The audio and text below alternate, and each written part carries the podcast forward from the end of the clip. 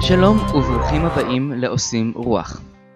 דמיינו את זה, השנה היא 2040, אנחנו מיישבים את הירח, טסים במכוניות מעופפות, מוצאים את התרופה לסרטן, אבל מהצד השני מתחילים במלחמת עולם עם חייזרים אחרי קריסה כלכלית בינלאומית, אמיר חצרוני הוא ראש הממשלה, וסן מרינו זוכה באירוויזיון.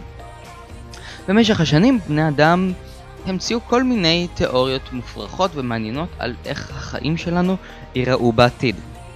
לא רק סופרי מדע בדיוני כמו ארתור סי קלארק או ז'ול ורן, אלא חוקרים בכל מיני תחומים של מדעי החיים או עיתונאים שמנסים להעריך כל מיני בעיות עתידיות. בפרק הקרוב אני אנסה לסקור את uh, הנבואות המעניינות ביותר שלא התממשו. והנבואה הראשונה קשורה לקקי של סוסים.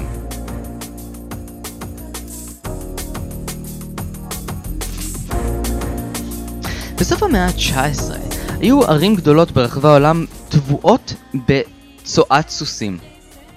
ברחובות לונדון למשל, בשנת 1900 היו מעל ל-11 אלף מוניות, כרכרות כאלו, שהסיעו אנשים ממקום למקום או סחורות, והכל בעזרת סוסים. בלונדון עצמה חיו למעלה מ-50 אלף סוסים, כשכל סוס יצר בין 7 ל-15 קילוגרמים של זבל ביום. ככה שאפשר היה לדמיין את החשש המאוד גדול של תושבי לונדון והשלטונות מפני הפצה של קדחות ומחלות אחרות. באותם ימים בדיוק כבר התחילו לגלות כל מיני חיידקים ומיקרוסקופים ודברים כאלה. כל סוס גם מפיק שתי מנות של שתן ביום, ותוחלת החיים של סוס עובד הייתה שלוש שנים. גם היה צריך להסיר את הגוויות של הסוסים מהרחוב. סוסים בעצמם הם חיה די אינטליגנטית, וכשסוס היה רואה סוס אחר מת, הוא לא היה ממש שמח לגרור את הגבייה שלו.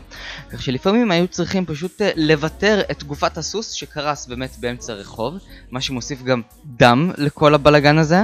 כן, זה היה מאוד uh, קשה. ו... הרחובות פשוט התחילו להתמלא בכל מיני רעל שהיה עשוי מסוסים, ובסופו של דבר בשנת 1894 העיתון טיימס ניבא שבעוד 50 שנה כל רחובות לונדון ייקברו מתחת לגובה של 9 מטרים של צואת סוסים. המצב נידון בשנת 1898 בעיר ניו יורק, כאשר כנס של שבעה ימים ושבעה לילות לא הצליח למצוא פתרון כלשהו לאיך אנחנו לא נמות תחת כובד צואת הסוסים. ובסופו של דבר הגיע אנטישמי נחמד בשם הנרי פורד, שהציל את כולנו בעזרת המכונית האישית והחשמליות והקרוניות וה subways, כל הדברים הנפלאים האלה שמזהמים אותנו עד עצם היום הזה.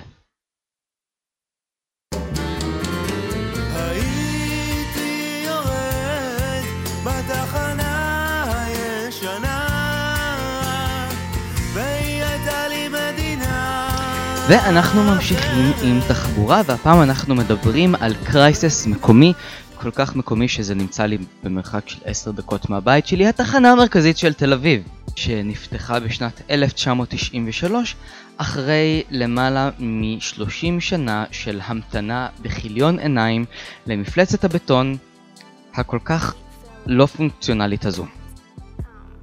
את התחנה המרכזית עיצב רם כרמי, אדריכל, בסופו של דבר נהיה פרופסור לאדריכלות וארכיטקטורה באוניברסיטת אריאל.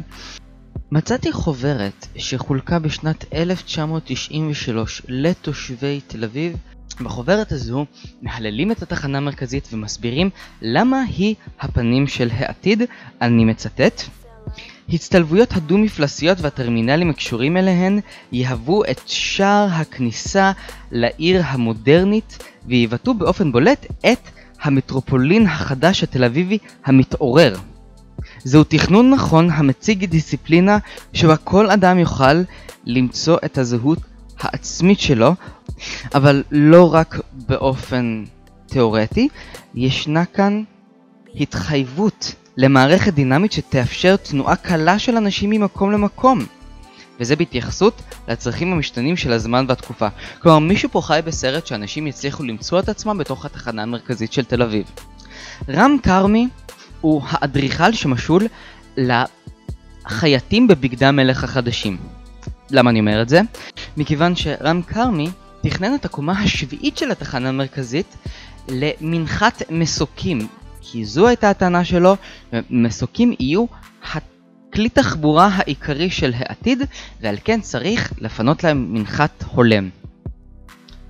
בחתימה שנחתמה מולו להנהלת התחנה המרכזית, נכתב שאם בתוך עשר שנים לא יעופו מסוקים ממקום למקום ויקחו אנשים, אז ישמשו את הקומה השביעית לטרמינל רגיל לאוטובוסים. כך קורה שמי שנכנס היום לתחנה המרכזית, הוא נכנס לקומה הרביעית. קומות 1, 2 ו-3 הן קומות מרתף. בעבר הן שימשו בתור רציפי אוטובוסים. בשנת 2002 פקע תוקף החוזה של רם כרמי עם הנהלת התחנה המרכזית, לא השתמשו במסוקים, לא אז ולא היום, ועל כן הפכו את הקומה השביעית לטרמינל שממנו יצאו האוטובוסים שבעבר היו יוצאים מקומת המרתף. הקומות התחתונות התרוקנו מיושביהם ונהיו למעשה קומות נטושות שעד היום יש שם כל מיני אה, זונות, סוחרי סמים ודברים פחות רלוונטיים לנו. והקומה השביעית הפכה להיות uh, טרמינל מרוכז. דרך אגב, יש שתי קומות שביעיות, כלומר אין גישה לצד אחד של התחנה, צריך לעלות, צריך לרדת, אני לא צריך לתאר לכם איך מתניידים בתחנה המרכזית. מה שכן, באופן מאוד אירוני, התחנה המרכזית לי שימשה דווקא כמודל של עתידנות. סיפור קטן, בעבר עשיתי איזה חלטורה של סטיילינג להצגת פרינג' שדיברה על כל מיני דברים שקורים בעתיד ובין השאר הייתי צריך למצוא כל מיני אה, מגפיים עתידניות כאלה מכסף עם נצנצים וחולצות עם כתפיות ומחושים וכל מיני דברים מוזרים ומכוערים כאלה ואיפה אפשר לקנות אותם כמובן בתחנה המרכזית של תל אביב בקומה 3 אזור הנעליים והבגדים שצריכים להישפט על ידי בית המשפט הבינלאומי בהאג. עד כאן לתחנה המרכזית, אנחנו ממשיכים.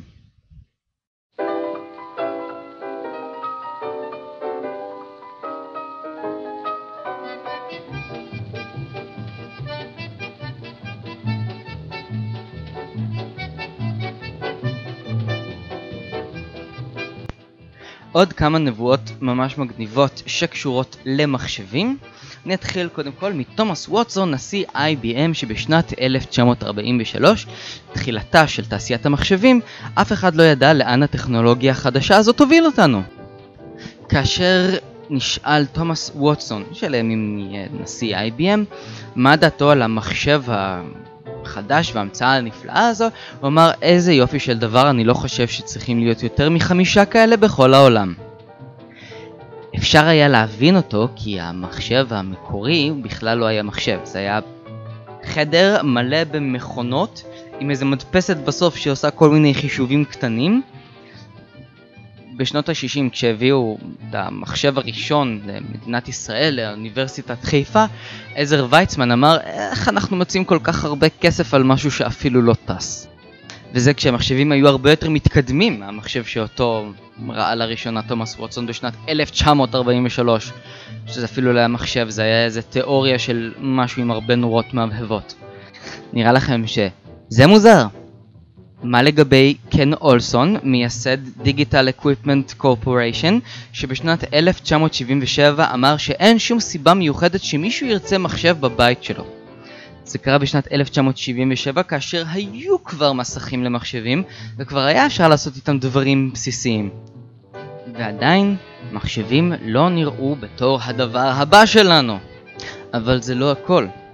בתחילת שנות ה-90 האינטרנט הפך רווח יותר ויותר בקרב מחשבים בכל העולם.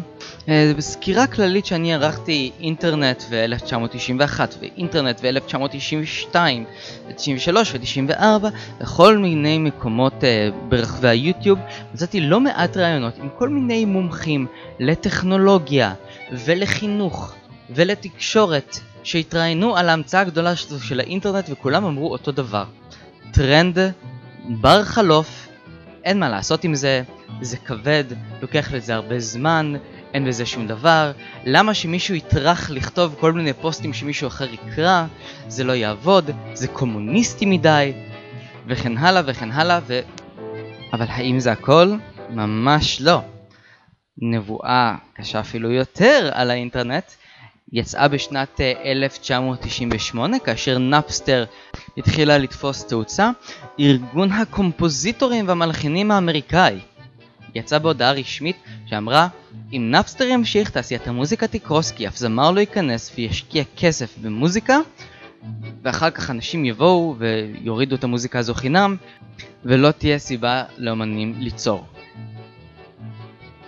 גם ארגון אקו"ם יצא באיזושהי הצהרה דומה בעיתון הארץ בשנת 1999, מחוק לי פה התאריך, אה, התראיין המנכ"ל דאז שטען שאי אפשר סתם להוריד שיר כל פעם כי אלבום הוא מספר סיפור ואי אפשר לשמוע שיר במנותק מהשירים האחרים שנמצאים באלבום ואם אני לוקח רק שיר אחד זה אומר שאני חוטא לפסגה האמנותית של אותו זמר. אני אישית באותה שנה קניתי את הדיסק הראשון של היי פייב ולא נראה לי שיש משמעות לכל השירים שם אחד אחרי השני. היום כל אמן שמכבד את עצמו, כל השירים שלו באופן רשמי נמצאים ביוטיוב ותעשיית המוזיקה מעולם לא ידעה ימים יפים וטובים יותר. איך זה קורה? לא ברור, יש על זה הרבה מחקרים, אבל זו לא הנבואה האחרונה הקשורה לעולם האינטרנט שהתגלתה כשקר וכזב, ואני מדלג מעל באג 2000 שחשבו שזה ישבית את כל המחשבים ברחבי העולם, כי כולם מכירים את העניין הזה, אבל יש דבר אפילו גרוע מכך. בשנת 2002 התראיין ג'ון טימותי מרקוס, הנשיא של חברת globalmail.com, היה כחלק מפאנל שעשו בעיתון הניו יורק טיימס עם, עם כל מיני מומחים להצפנת מידע ולאבטחת מידע וכולם יצאו עם אותה מסקנה. האימייל עומד למות. למה? כי יש כל כך הרבה ספאמרים ששולחים דואר זבל, כך שאדם פותח את תיבת הדואר שלו והוא רואה ערימות על ערימות של אה, כל מיני junk שהוא לא קשור אליהם, ועל הדרך הוא מפספס אימיילים מהעבודה ודברים חשובים מהמשפחה שלו, ואנשים כבר לא ירצו להשתמש יותר באימיילים. הם ימצאו כל מיני דרכים אחרות כמו יונת דואר, כמו דואר רגיל, אבל אימיילים, מה פתאום חס וחלילה. כאשר נשאלה קייט המפרדינק שהייתה ראשת אה, חברה בריטית whatever לאבטחת מידע, למה אנחנו לא מצליחים לעצור את כל הספאמרים, היא טענה שאי אפשר להדביק את הקצב. ברגע שמגבירים את אבטחת המידע על רשתות ועל מיילים, כל הספאמרים למיניהם מצליחים לפתור את זה מאוד מהר ולהתגבר על המכשולים ולהמשיך לשלוח דואר זבל. איך מצאו את הפתרון? כמו שמצאו את הפתרון לכל אותם האקרים שבמשך שנים עשו שמות ופרצו למחשבים של פנטגונים ופתחו מלחמות גרעיניות עם צפון קוריאה, העסיקו אותם. פשוט אמרו לאותם חבר'ה אתם יכולים לעבור לצד של הטובים, אתם תקבלו הרבה מאוד כסף על זה ואתם תרוויחו יותר ממה שהייתם מרוויחים בתור סתם האקר שיושב ופורץ למחשבים להנאתו. תלמדו אותנו את הסודות שלכם. וזה למעשה מה שפתר את uh, מרבית הבעיות של אבטחת המידע, ספאמינג וכדומה. אחד הדברים המעניינים דרך אגב, שעזר לכל אותם מערכות הצפנה של uh, מיילים ודברים אינטרנטיים אחרים, זה תחום במתמטיקה שבמשך שנים נחשב איזוטרי ולא חשוב, שנקרא קומבינטוריקה. זה התחום ש... אם למישהו היה הרבה שכל והרבה זמן פנוי, הוא היה עוסק בכל מיני יצירת צפנים וכל מיני uh, חישובים כאלה ואחרים, שבמשך מאות שנים אף אחד לא היה צריך, אבל מהרגע שהבינו שהדבר כל כך יכול לתרום לתחום הצפנת המידע, אז uh, אנשים שעוסקים בקומבינטוריקה מגיעים לחברות גדולות, אומרים אני רוצה להרוויח כך וכך כסף, נותנים להם, ובעזרת זה האינטרנט שלנו מאובטח ובטוח לשימוש. המודם לוקח את הנתונים שישנם בתוך המחשב, מעביר אותם לצלילים שאפשר להעביר דרך קווי הטלפון הרגילים. וכך המחשב שלי משוחח עם המחשב שלו. מי יודע, אולי בעתיד כל המחשבים יוכלו לדבר זה עם זה דרך קווי הטלפון ובעזרת המודמים. וכעת גזענות. יש ערבים, אין דמוקרטיה. אני מצטער, זה מאוד לא שמאלני להגיד את זה, אבל היי, תבדקו אותי בוויקיפדיה, ואין שום מדינה ערבית שהיא גם דמוקרטית. זו אולי נבואה שהיום כל מיני ימנים ברחבי העולם מנבאים ואומרים שהעולם הערבי לעולם לא יהיה דמוקרטי, אבל היי, פקיסטן מדינה דמוקרטית, אינדונזיה מדינה דמוקרטית, אבל בואו נלך כמה עשרות שנים אחורה לשנות ה-60 וה-70, אנחנו נגלה שהיו לא מעט חוקרים שטענו שדמוקרטיה עומדת להיעלם. כן, כן. מלחמת העולם השנייה אולי נגמרה בשנת 1948. אבל צרפת המשיכה לשלוט באלג'יר עד אמצע שנות ה-60. אירופה הייתה חצויה בין מזרח לבין מערב, ומלבד יפן, אוסטרליה וישראל, לא היו הרבה מדינות דמוקרטיות. בספרד המשיך לשלוט פרנקו עד אמצע שנות ה-70, בפורטוגל שלט סלזר, ובדרום אמריקה שלטונות גנרלים רדפו זה אחרי זה, שלא לדבר על מרגרט תאצ'ר ורונלד רייגן, שלא ממש היו תפארת הדמוקרטיה. בוא נגדיר את זה ככה, ובינינו גם ישראל עם כל השלטון מפא"י למיניהו, אפשר לחלוק על, על ההגדרה. חוקרים שונים, ביניהם טימותי המילטון, שעבד באוניברסיטת מסצ'וסטס, אה, הוציאו כל מיני מחקרים, במקרה של המילטון הוא הציג ממש ספר שדיבר על למה העולם הלטיני לעולם לא יצליח להיות דמוקרטי.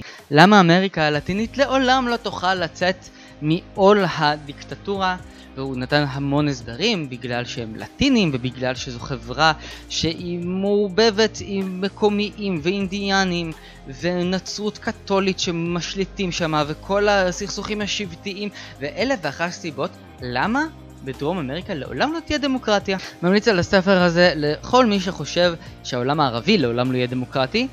ונכון, למרות שעברו הרבה מאוד תהפוכות במזרח התיכון, ועוד לא מצאנו מדינה ערבית אחת שתסכים אה, לעטות על עצמה דמוקרטיה רצינית.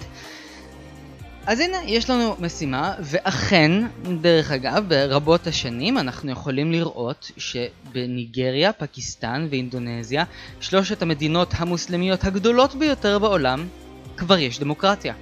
נכון, המצב שמה הוא לא מזהיר, ואני בכלל לא הייתי רוצה לחיות באחת מהמדינות האלו, אבל המצב אחרי הדמוקרטיה עדיין הרבה יותר טוב מהמצב לפני הדמוקרטיה.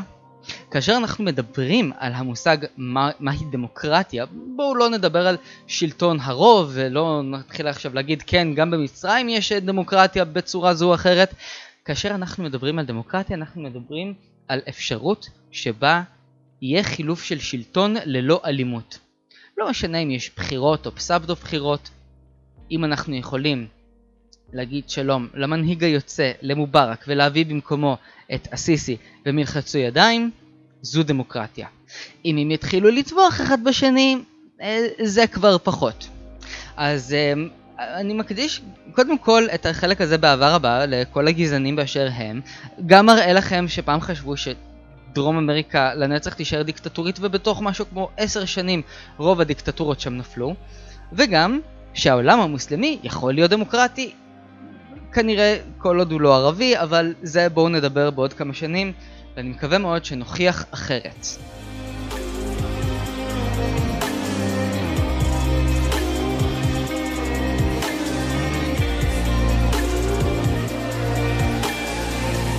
מה, נשאר עם ערבים? טוב, בואו נשאר עם ערבים, לא סתם ערבים, אלא תומאס אל פרידמן שכתב את הספר הלוקסוס ועץ הזית. בספר הוא שוטח את uh, משנתו בדבר איך העולם שלנו הולך להיראות בימי הגלובליזציה המתקרבים אלינו, הוא כתב את הספר בתחילת שנות האלפיים, סוף שנות התשעים, ועם כל הדברים המעניינים והכלכליים שהוא כותב שם, הוא מדגיש שאין שום סיכוי שהלוויינים ייכנסו לכל בית בעולם הערבי, והעולם הערבי ימשיך להישמר בחשכת ימי הביניים ודתי ומסורתי ונשים ילכו עם חיג'אב, כי הנה יש לוויין וכבר לא יוכלו להסתיר מאנשים איך נראית אמריקה ואיך נראים אנשים יפים שהולכים ברחוב ואוכלים מקדונלדס ונשים שמפזרות את שערן ברוח. ועדיין עברו השנים ואנחנו רואים שטלוויזיות בלוויין יש בכל רחבי העולם המוסלמי אבל דמוקרטיזציה אה זה קצת יותר בעייתי, גם בהפגנות הגדולות היום במרוקו אפשר לראות את הנשים עדיין עם כל השלוקלוקים על הראש מניפות שלטים. אז אה, כן, תומאס אל פרידמן דרך אגב, גם בספרים שלו העולם הוא שטוח ובעול... ובספר חם שטוח צפוף הוא מדגיש שהיום המצב שלנו עם אה, הודו ועם סין הוא מצב שלפיו הזיהום אוויר בכל העולם זה כאילו בני אדם אה, מילאו את האמבטיה עד הסוף ואז הגיעו סין והודו ופתחו את המים. וכל שנה יש אוכלוסייה בגודל אוכלוסיית פולין שצומחת על פני האדמה, כל מיני איכרים ופלאחים בסין והודו שיכולים להרשות לעצמם רכב וחשמל ונגישות וזיהום וכל זה אמור להרוס את העולם מאוד בקרוב. אה, עבר הזמן, העולם עוד לא נהרס למרות שאנחנו די בדרך. אז אה, תומאס אל פרידמן, מצטט אותו הרבה דרך אגב אוריה שביט עם סדרת הרצאות נהדרות ביוטיוב, תחפשו פרופסור אוריה שביט שמדבר על העולם המוסלמי, יש לו ממש הרצאה אחת שעוסקת אך ורק בלוויינים ואיך הם נכנסים לתוך חיי היום יום בעולם הערבי ועדיין לא מצליחים להרוס את uh, המרקם המסורתי שיש להם. אני לא ארוס לכם את ההרצאה כי מרתקת ואוריה שביט הוא פשוט... Uh, בחור לחמם ולהגיש, אז uh, תעשו לעצמכם טובה ואחרי הפרק הזה הלכו ותאזינו להרצאות שלו. ואנחנו נעבור אם ככה לחלק האחרון של הפרק הנוכחי.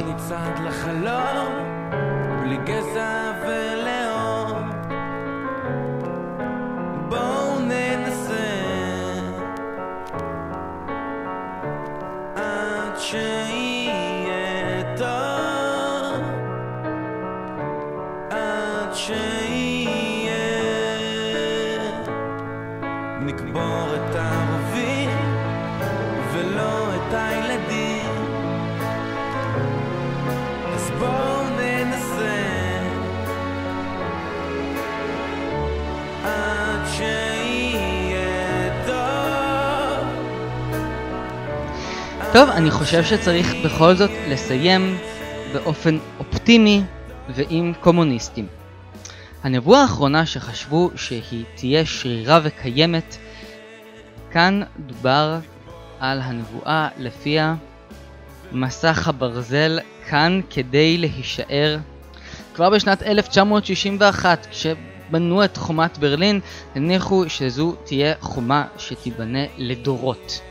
אף היסטוריון אף חברה ממשלתית, בשום תוכנית מגירה אני חושב, ברחבי העולם, לא מצאו איזשהו מקום שבו היה כתוב מה אנחנו נעשה ברגע שהמונים יצאו לרחובות ויפילו את חומת ברלין. כי זה נתפס בתור דבר כל כך מופרך כאילו מחר ינחתו פה חייזרים בסלון שלי, או לחלופין שנעשה הסכם שלום עם הפלסטינאים. כן, המאה ה-21 הייתה רצופה בכל מיני אה, לעולם לא ולעולם לא ואין שום סיכוי, גם דברים רעים שקרו, דוגמת היטלר, וגם דברים טובים, כדוגמת uh, שרל דה גול, המנהיג הימני קיצוני הלאומני הצרפתי, שמחליט לחתוך את הגשר הגורדי עם אלג'יר ולהגיד לחצי מיליון תושבים צרפתים על אדמת אלג'יר, תודה רבה לכם, אתם חוזרים הביתה, תעשו מה שאתם רוצים. חומת ברלין, שהסיפור עליה כבר יכול לתפוס לא פרק אחד אלא פודקאסט שלם, הייתה החומה שחצתה את בירת גרמניה ממזרח למערב, היו תחנות רכבת תחתית שעברו מתחת לחלק המזרחי של העיר והגיעו לחלק המערבי, ואנשים אה, ניסו לערוק למערב דרך אה, כל מיני חפירות ועניינים כאלו. אבל השורה התחתונה היא גם כשראו שהקומוניזם עומד אה, לחשב את קיצו לאחור, ושלאנשים כבר לא נשאר כסף, וחיילים רוסים במזרח גרמניה דפקו לאיכרים על הדלתות של הבתים ואמרו סליחה אנחנו חיילים רוסים, אין לנו כסף, אין לנו עם מה לאכול, בבקשה תנו לנו איזה חתיכת אה, כרוב או מה שאתם לא מגדלים.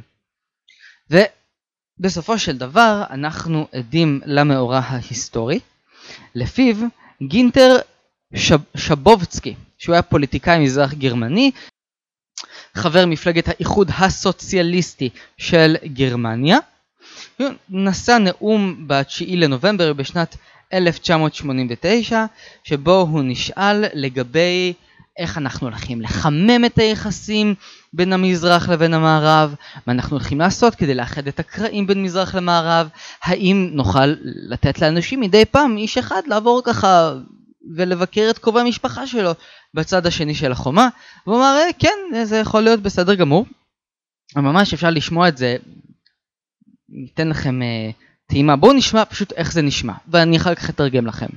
haben wir uns dazu entschlossen, heute äh, eine Regelung zu treffen, die es jedem Bürger der DDR möglich macht, äh, über Grenzübergangs äh, auszureisen. אני לא באמת מדבר גרמנית עדיין, אבל יש פה כתוביות, וכאשר uh, אותו גינטר שבובסקי הזה נשאל, uh, אז uh, אדון, מה אנחנו הולכים לעשות עם החומה? האם אנחנו נוכל להתחיל להעביר אנשים? אז הוא אומר, בעיקרון כן. אנחנו נפתח בה כל מיני פתחים? אז הוא אומר, כן, בעיקרון כן. ואפשר אולי שיום אחד לא תהיה חומה? אז הוא אמר, כן, בעיקרון כן. ואז שאלו אותו, ואפשר נגיד יהיה להפיל את החומה? אז הוא אמר, כן, בעיקרון כן. וממתי אפשר? אז הוא אמר, לא יודע, מה עכשיו?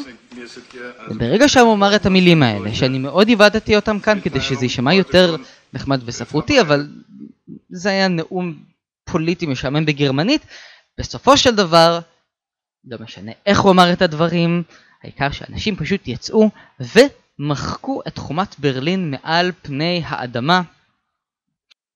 אבל זה לא הסוף, כי המדינות הקומוניסטיות התחילו להדיח לאט לאט את השליטים שלהם בפולין ובבולגריה בצ'כיה וברומניה את אה, בני הזוג צ'אוצ'סקו שהוצאו להורג, השניים היחידים, אבל ברית המועצות, כאן אמרו זה כבר טאבו.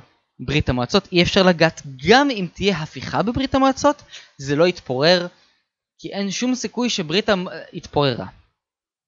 בעודם הם אה, מדברים ותוהים ברוסיה בהפיכה של דקה ורבע מיכאל גורבצ'וב כנראה בעזרת אשתו לריסה שלחשה לו באוזן um, cut out the bullshit uh, והוא אמר בסדר um, ופירק את המדינה. זה לחלוטין לא היה סיפור שיכל להיגמר כל כך מהר בשלום כזה יחסי. היינו יכולים לראות מלחמת עולם שלישית פורצת על רקע נפילת ברית המועצות לשעבר וזה לא קרה. וזה גם ממש לא לפרק הזה, אבל בכל זאת אני רוצה לסיים עם הפן האופטימי שאומר לעולם אל תגידו לעולם לא, כי הנה הצלחנו להוכיח אה, לא אחת שיש לנו אה, היסטוריה נהדרת, ובבקשה תיקחי את זה ממני ירדנה ארזי עם השיר הכל כך מתבקש שלך, עוד נגיע. תעשו לי לייק בפייסבוק, ואנחנו ניפגש כאן גם בפרק הבא. שלא שמע הבטחה באוזניו,